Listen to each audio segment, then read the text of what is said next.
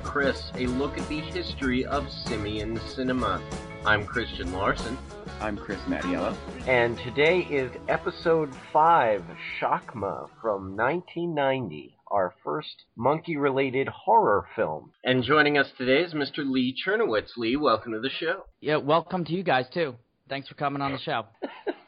So I hated this. Hated oh, wait, we're just gonna we're just gonna drop it like that right now. Just I just wanted to throw that out there because that is going to inform most of what I say. I said before that my contribution to this might just be an endless string of profanities, but I'm going to try to keep it civil. What What did you guys think? What were your impressions?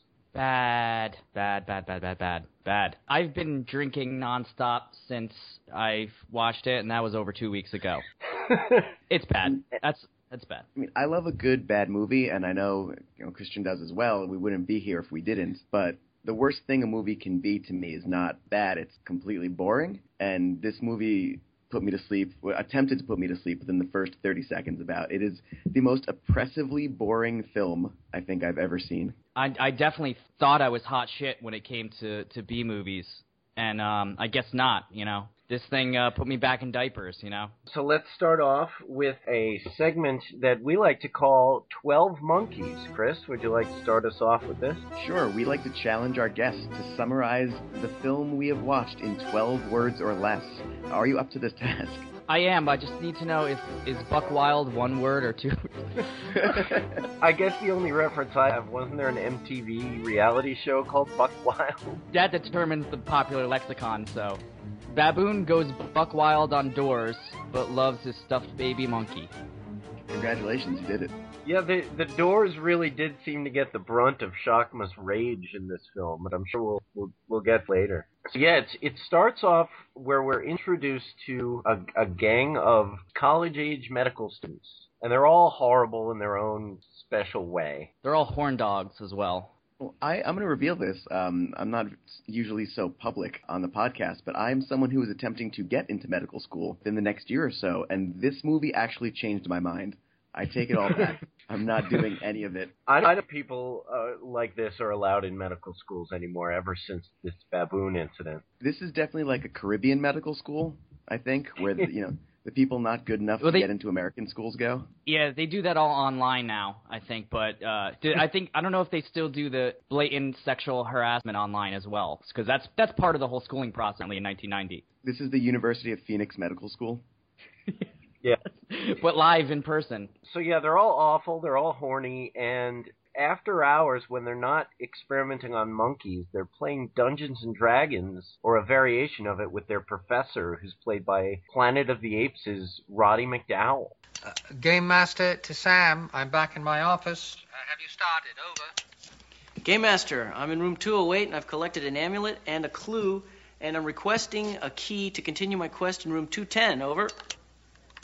Uh, your request is granted. You have four keys left. Good luck. Over and out. Game Master to Tracy. How are you proceeding? Over. Just fine, Game Master. Um, I just picked up my first clue and two keys, and one of which I'd like to try on room 211. Over. Very good. I'll make a note of it. Good luck. Over and out. Yeah, and you know, as someone who is a big nerd, watching this kind of LARP game they had going was really painful.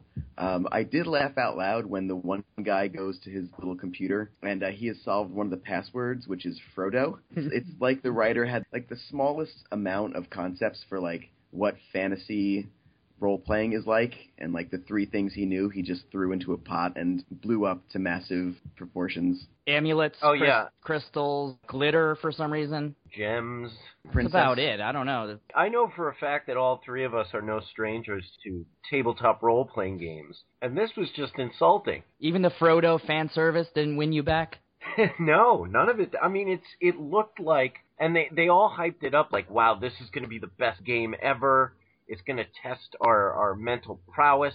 And it was just they were wandering around an office building solving these idiotic clues. They're even discouraged from interacting with each other, which is kind of the whole purpose of role playing. Yeah, and it's not even so much like a, a role playing game because they they bet five hundred dollars, which FYI, I mean maybe nineteen ninety kids were rolling in dough and we weren't in need of a, a Bernie Sanders type to you know give us free college.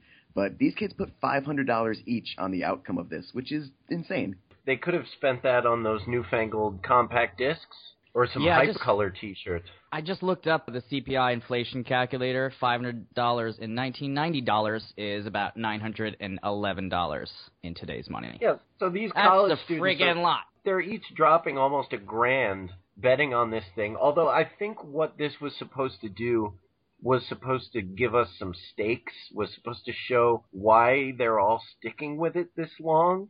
I mean, I guess so, but there's is there ever a point where they actually make it seem like they're competing against each other during the LARP?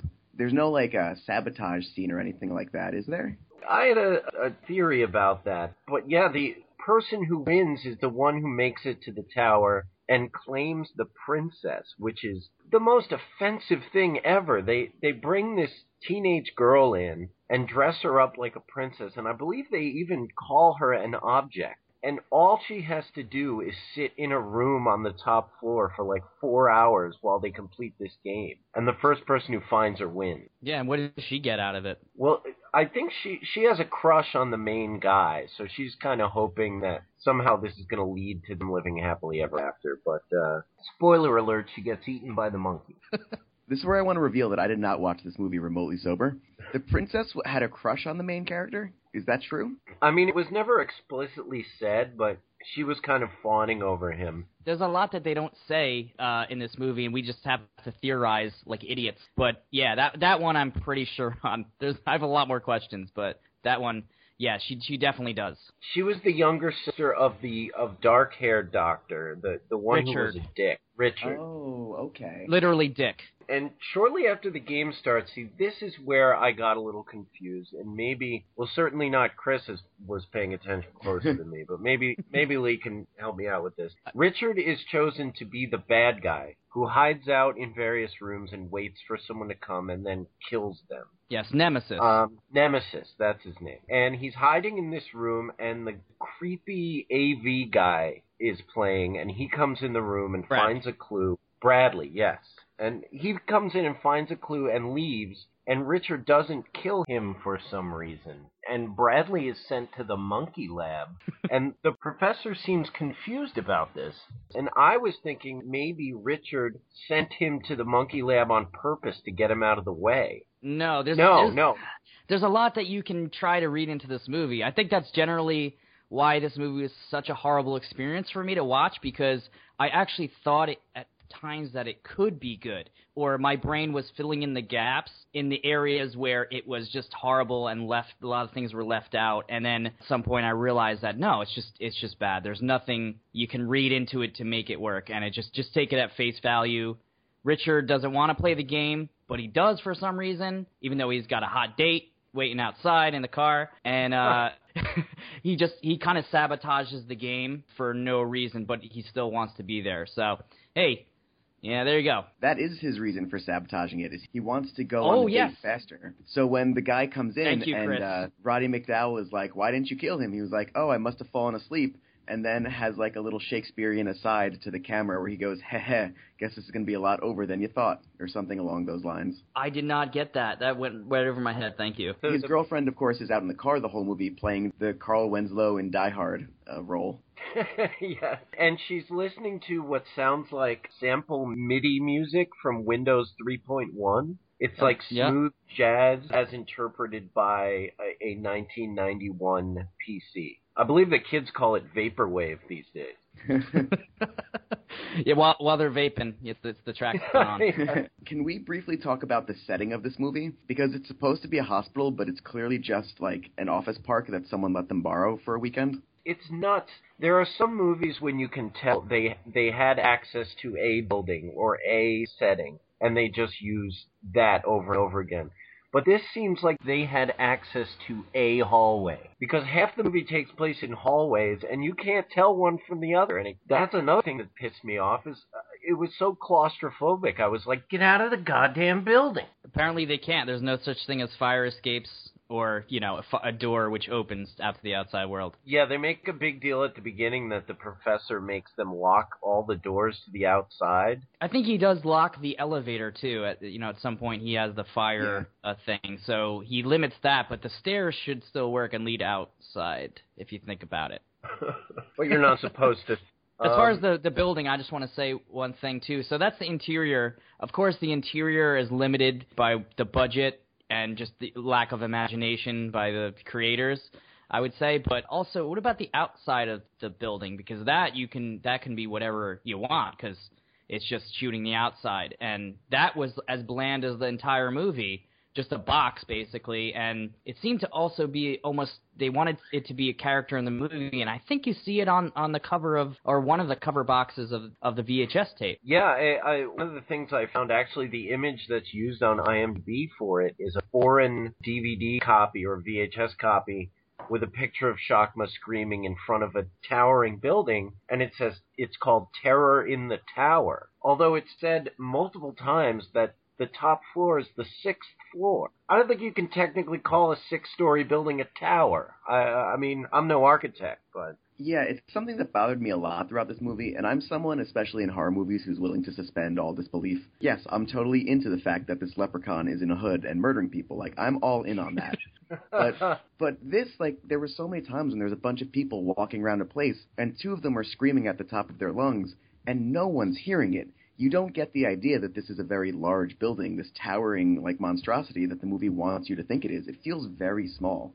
some of the rooms they go into are slightly different. The computers are in different places. It all feels the same. I mean, it, it really just feels like they're on the same floor the whole time. I really did like, at one point, one of the characters opens the door into a computer lab and there's all computers sitting there, but they're all bleeping and blooping. Like, uh huh.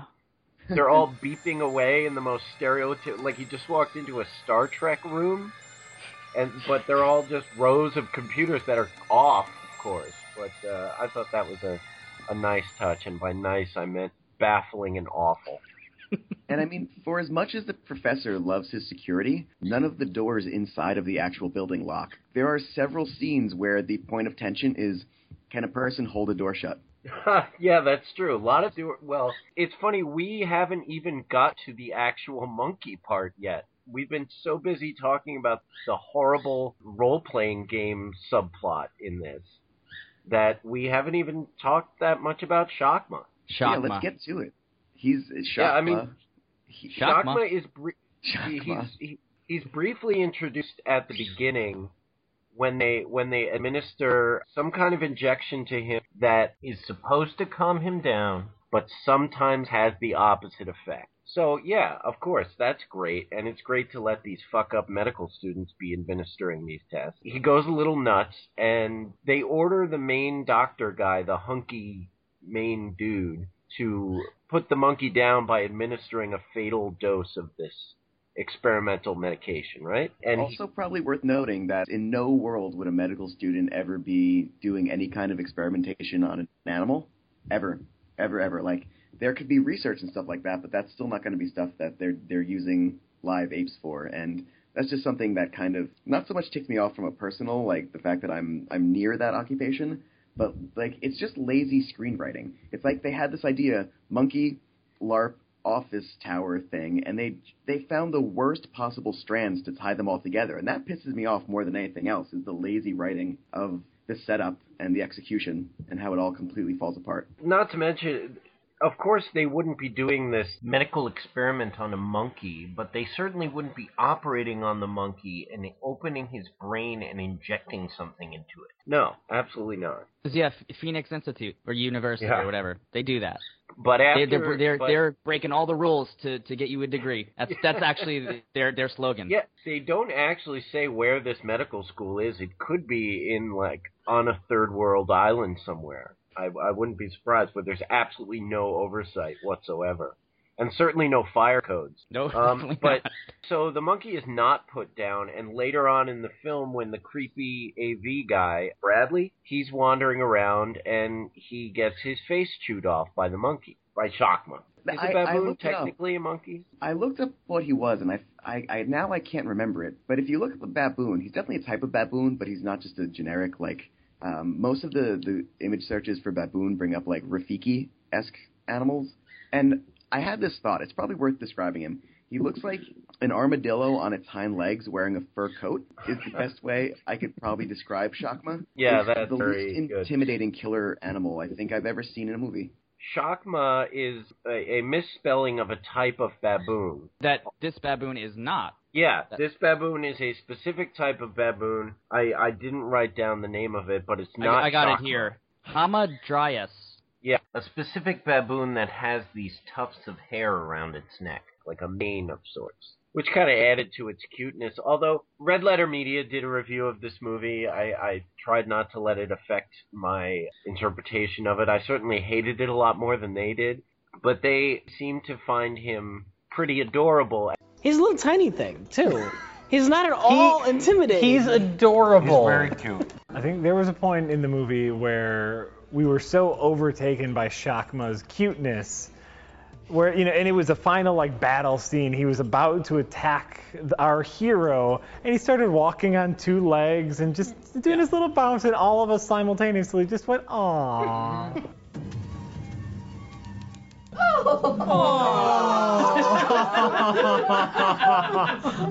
Yeah. But when he's slamming himself against doors, and when he's flying through the air with his fangs out and his jaws open, that's pretty freaky stuff. Yeah, well, you know, also they it didn't really help the scariness factor when they used such bad bad props or like stand-ins for him, like definitely like monkey paw, baboon paw, like on a stick, like reaching Oh, through God. the doorway. So like it, that, Yeah. that's not very frightening. Yeah, that's a good point. In many of the scenes where one of the medical students has to hold a door closed while Shakma's slamming himself against it, every now and then a little fake monkey paw will stick through.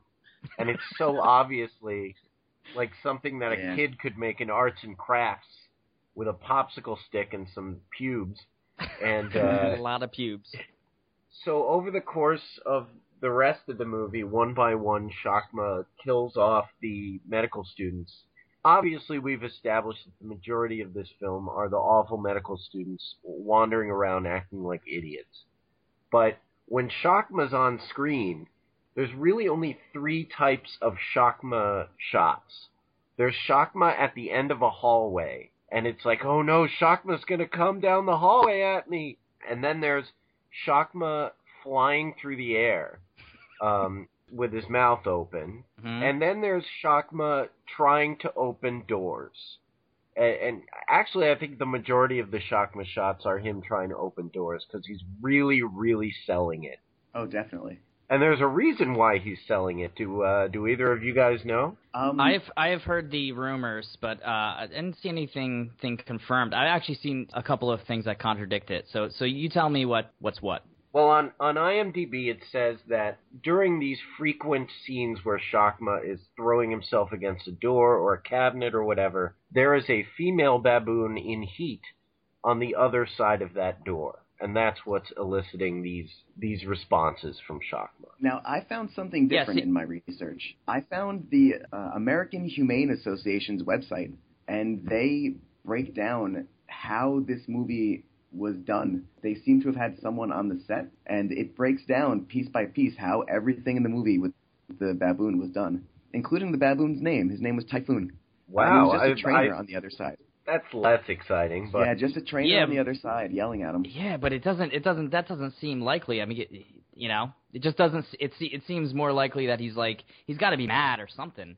Got to got to rile the guy up, you know, a little bit. maybe I don't he's just a really good actor.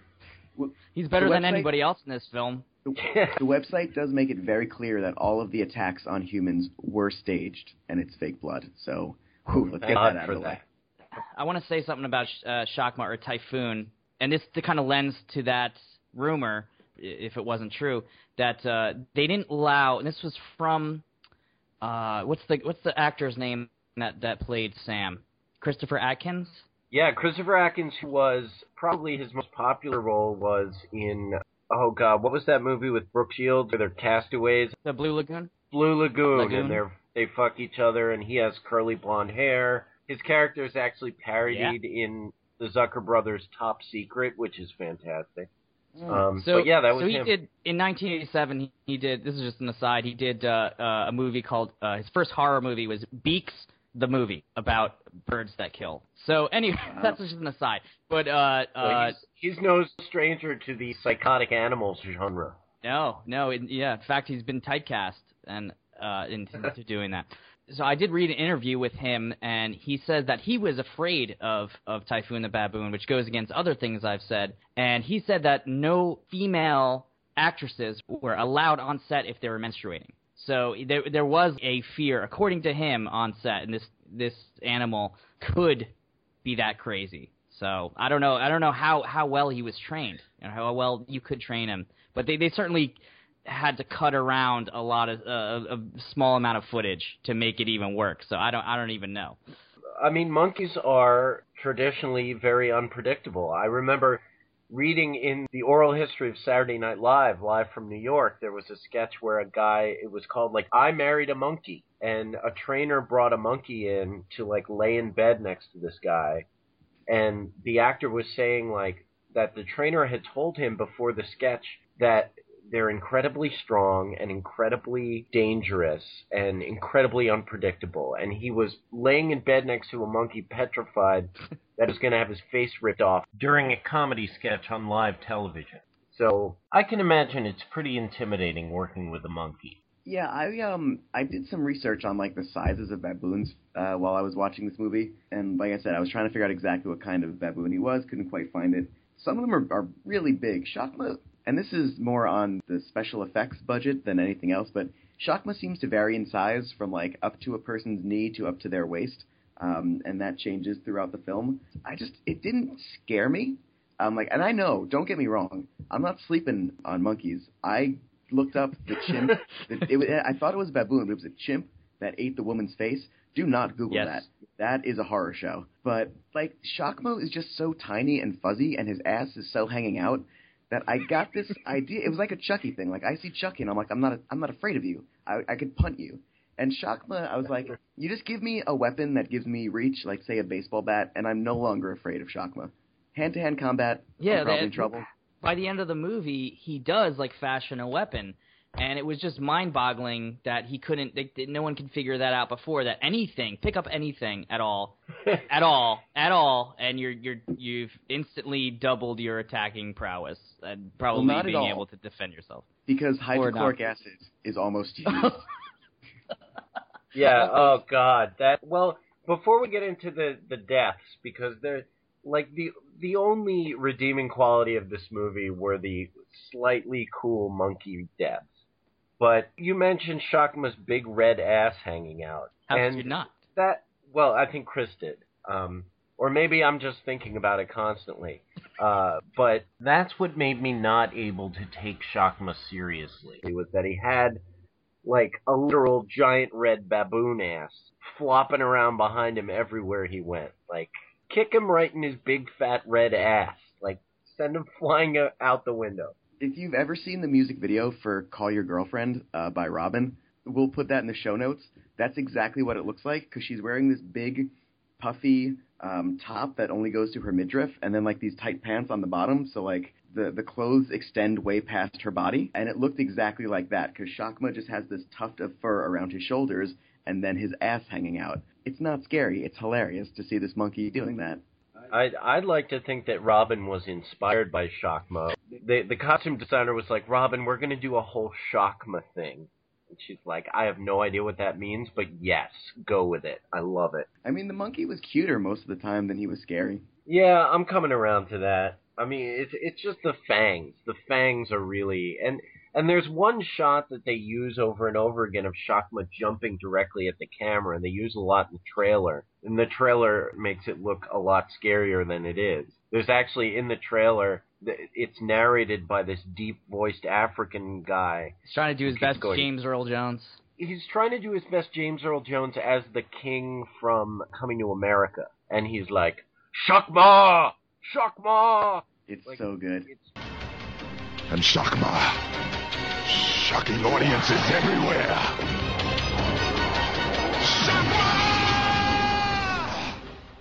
So what's the the shot where he he he, he is flying out? He yeah, jumps. He, he jumps straight towards the camera with his with his jaws open and the fangs are out, and he just looks. He has this dead look in his eyes, and yeah, just one shot on the trailer. and It's used many times. It, it's actually the only frightening shot I found from the whole thing and it's uh, you actually see his fangs. It's obviously fake. It's not the real real monkey, but uh, it it ha- has the fangs dripping blood, and you you that's in the foreground, and the background is the uh, one of the the lead actresses.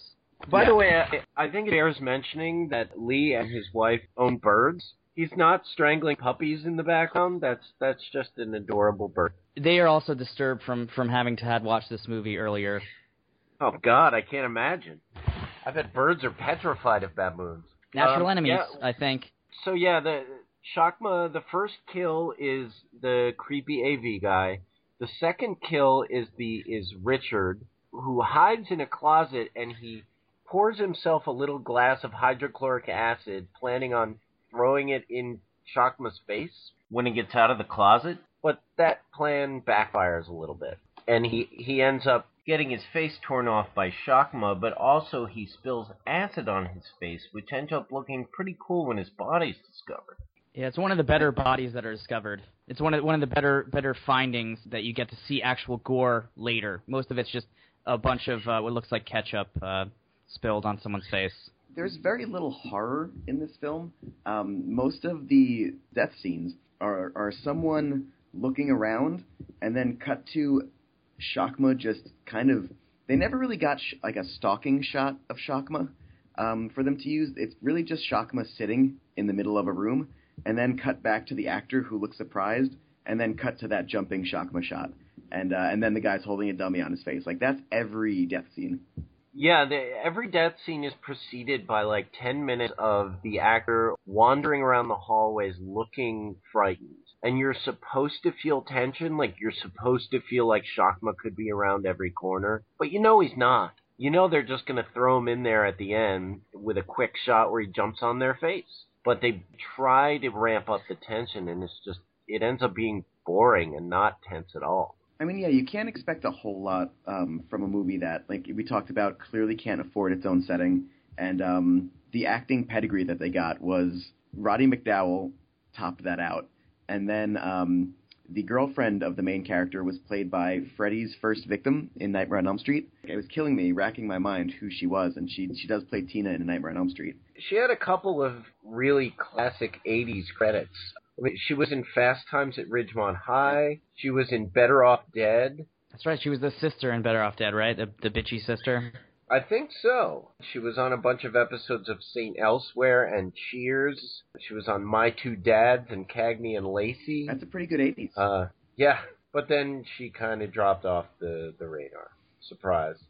And then the main character looks like someone tried to clone young Mark Hamill, but cloned like a, a melty Luke Skywalker action figure instead. He looks like Mark Hamill directly after his motorcycle accident. Yep. Uh, as seen in the Star Wars Christmas special. yeah, that's Oh, boy. like none of the characters have any defining qualities except for the fact that Richard is an asshole and the AV guy is creepy. Even the main guy is kind of a dick. Like I, I at the beginning, Sam his name is. He's talking to his Right. girlfriend and he's like, "Oh, I can't wait until I'm a doctor and you can stay home and make me food and have babies." And she's like, actually, I'm going to run my own engineering firm. And he's like, haha, that's hilarious. But I'll be working long hours at the hospital, and you'll have to stay home and, and, and cook my meals and and like mend my socks and give me little Sam's. Yeah, right. When pigs fly, I'll be just as busy as you, Sam. Doing what? Running my engineering firm, which I started. Yeah, which you bought with my money. And a mouse jumps on her. And she's like, what's the big idea? And he says, it's trained to attack militant feminists. Because Oh boy. apparently in 19, in 1990 it was militant to uh, want to run your own business and uh, not stay at home and have babies. I didn't know 1990 was just like 1950. Yeah, I feel like it's a running theme in this movie, and there's there's a lot of it, the the machismo, and I want to make you know make the jump that they were trying to do something with that, but n- no, they weren't. They weren't. Yeah, I would Well- love I would love if this movie was trying to say something about yeah, then like using it, yeah, gender using it like gender roles and Yeah. and, and and then having a, and- having a baboon, which is you know traditionally in their uh, species, it's completely male dominated and all this stuff, and it, it's what I kept trying to do during this movie is make all make connections that would that would make it better, but no. The thesis of this movie is don't be a nerd because the only person, uh, spoilers, the only person who survives is the girlfriend who wants nothing to do with this shit. Wait, Sam lives. Sam makes it all the way to the end. No, he he he dies though. He he dies and he, he says I win, right? He he's dead, right? Right? Yeah, that's what I got out of it. Oh, And maybe he, by look- that he point looks at I, the I- monkey, yeah, yeah, the little stuffed the little monkey. baby that monkey. was yeah.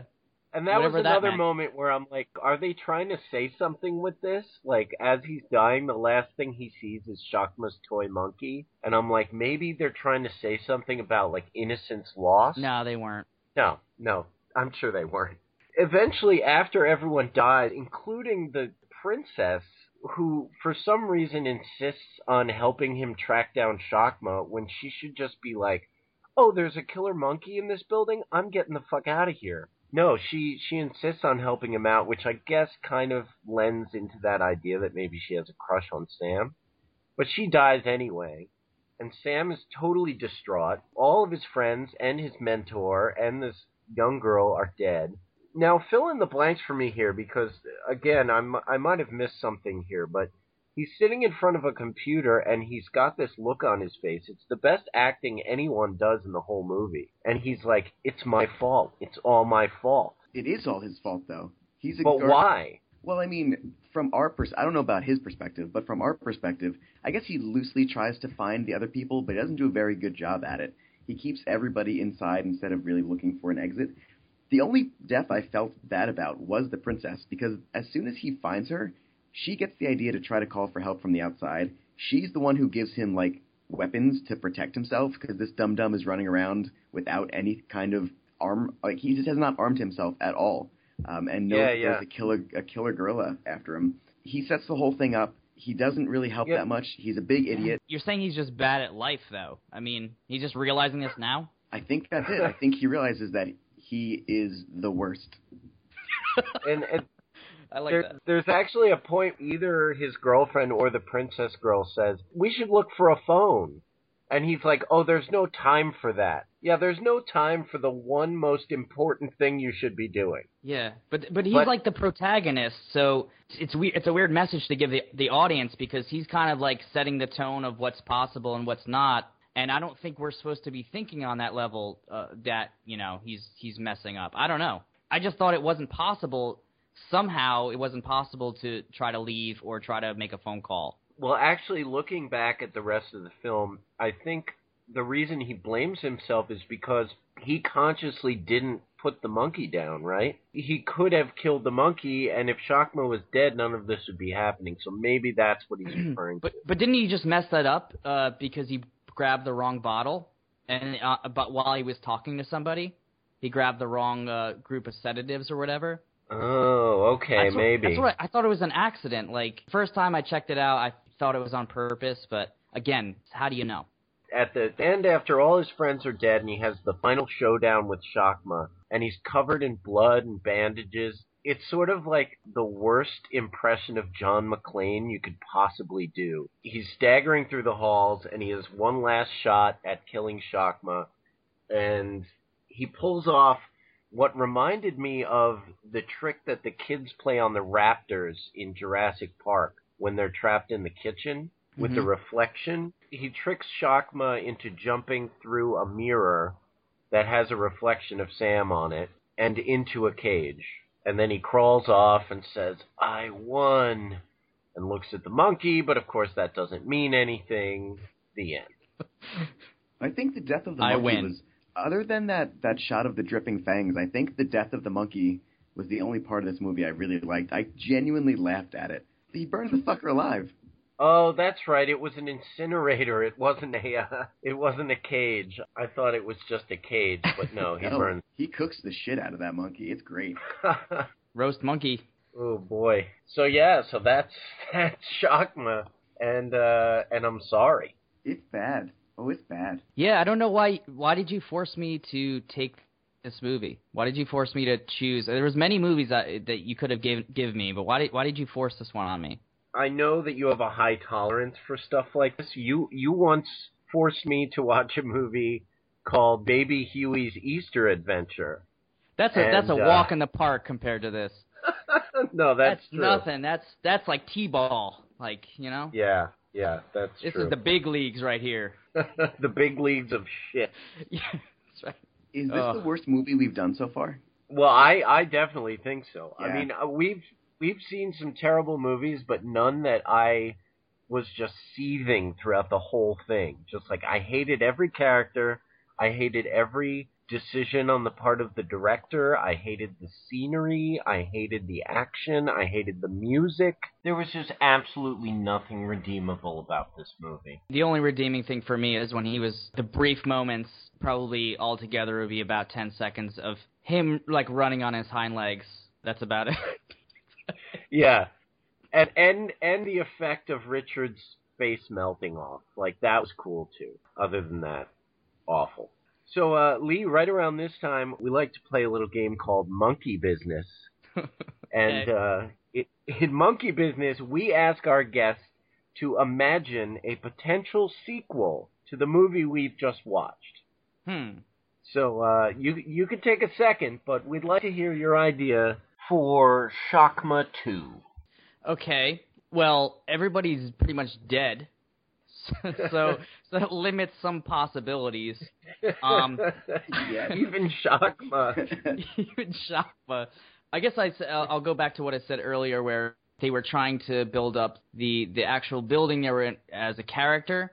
So I guess it would have to be the building itself becomes somewhat sentient and maybe there, there's it's haunted and what happens is there's you know maybe this this uh, Chris can be involved in this because a new crop of uh, medical students come in and uh, they don't even they're not even interested in the game but they're basically forced into it what I'm thinking is that the chemical that was used on Shakma is still on a shelf somewhere in this building.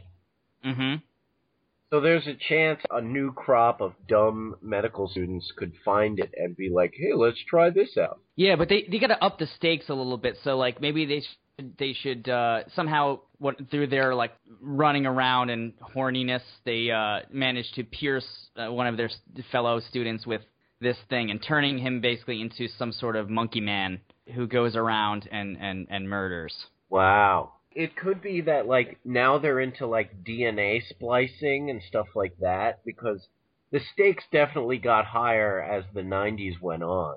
And I could see a movie in like 95 or 96 coming out that was about splicing the genes of a man and a monkey, throwing some of that adrenaline potion in there for good measure, and the ghosts of the medical building Ghosts affecting yeah. it all. You can get like a real Resident Evil thing going on here, where there's like a, a shadow corporation who comes in and they're like, "Oh, we're taking this body," and they do experiments on the cooked little monkey body, and they they isolate some sort of uh, chemical in it and start injecting that into other monkeys, and then all of those monkeys bust out.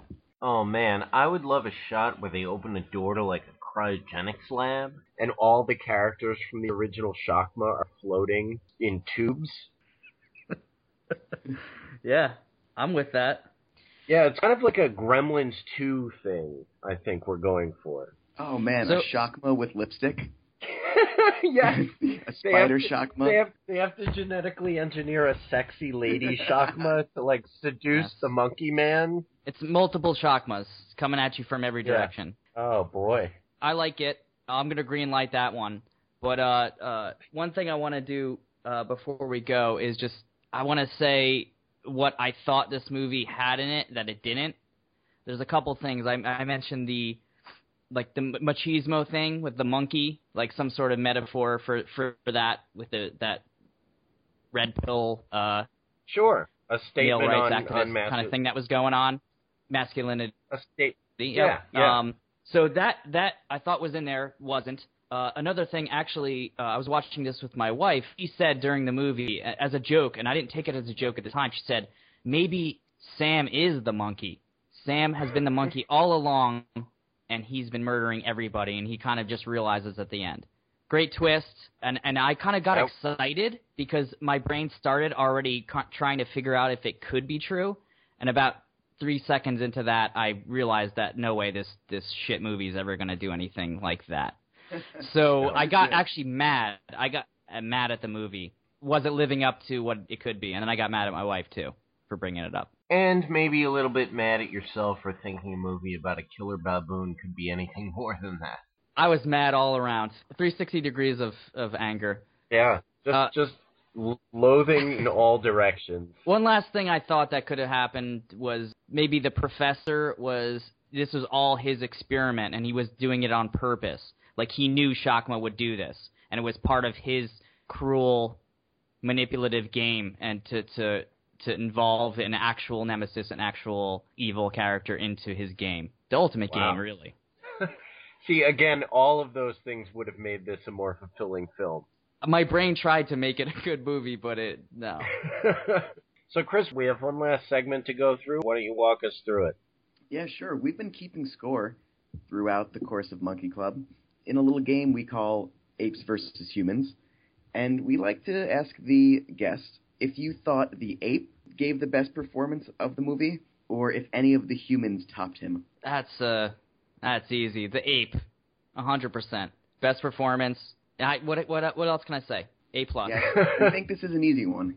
Yeah, I mean, uh, obviously, even if any of the characters were likable, which none of them were, or unique, which none of them were, there was no variation in the characters.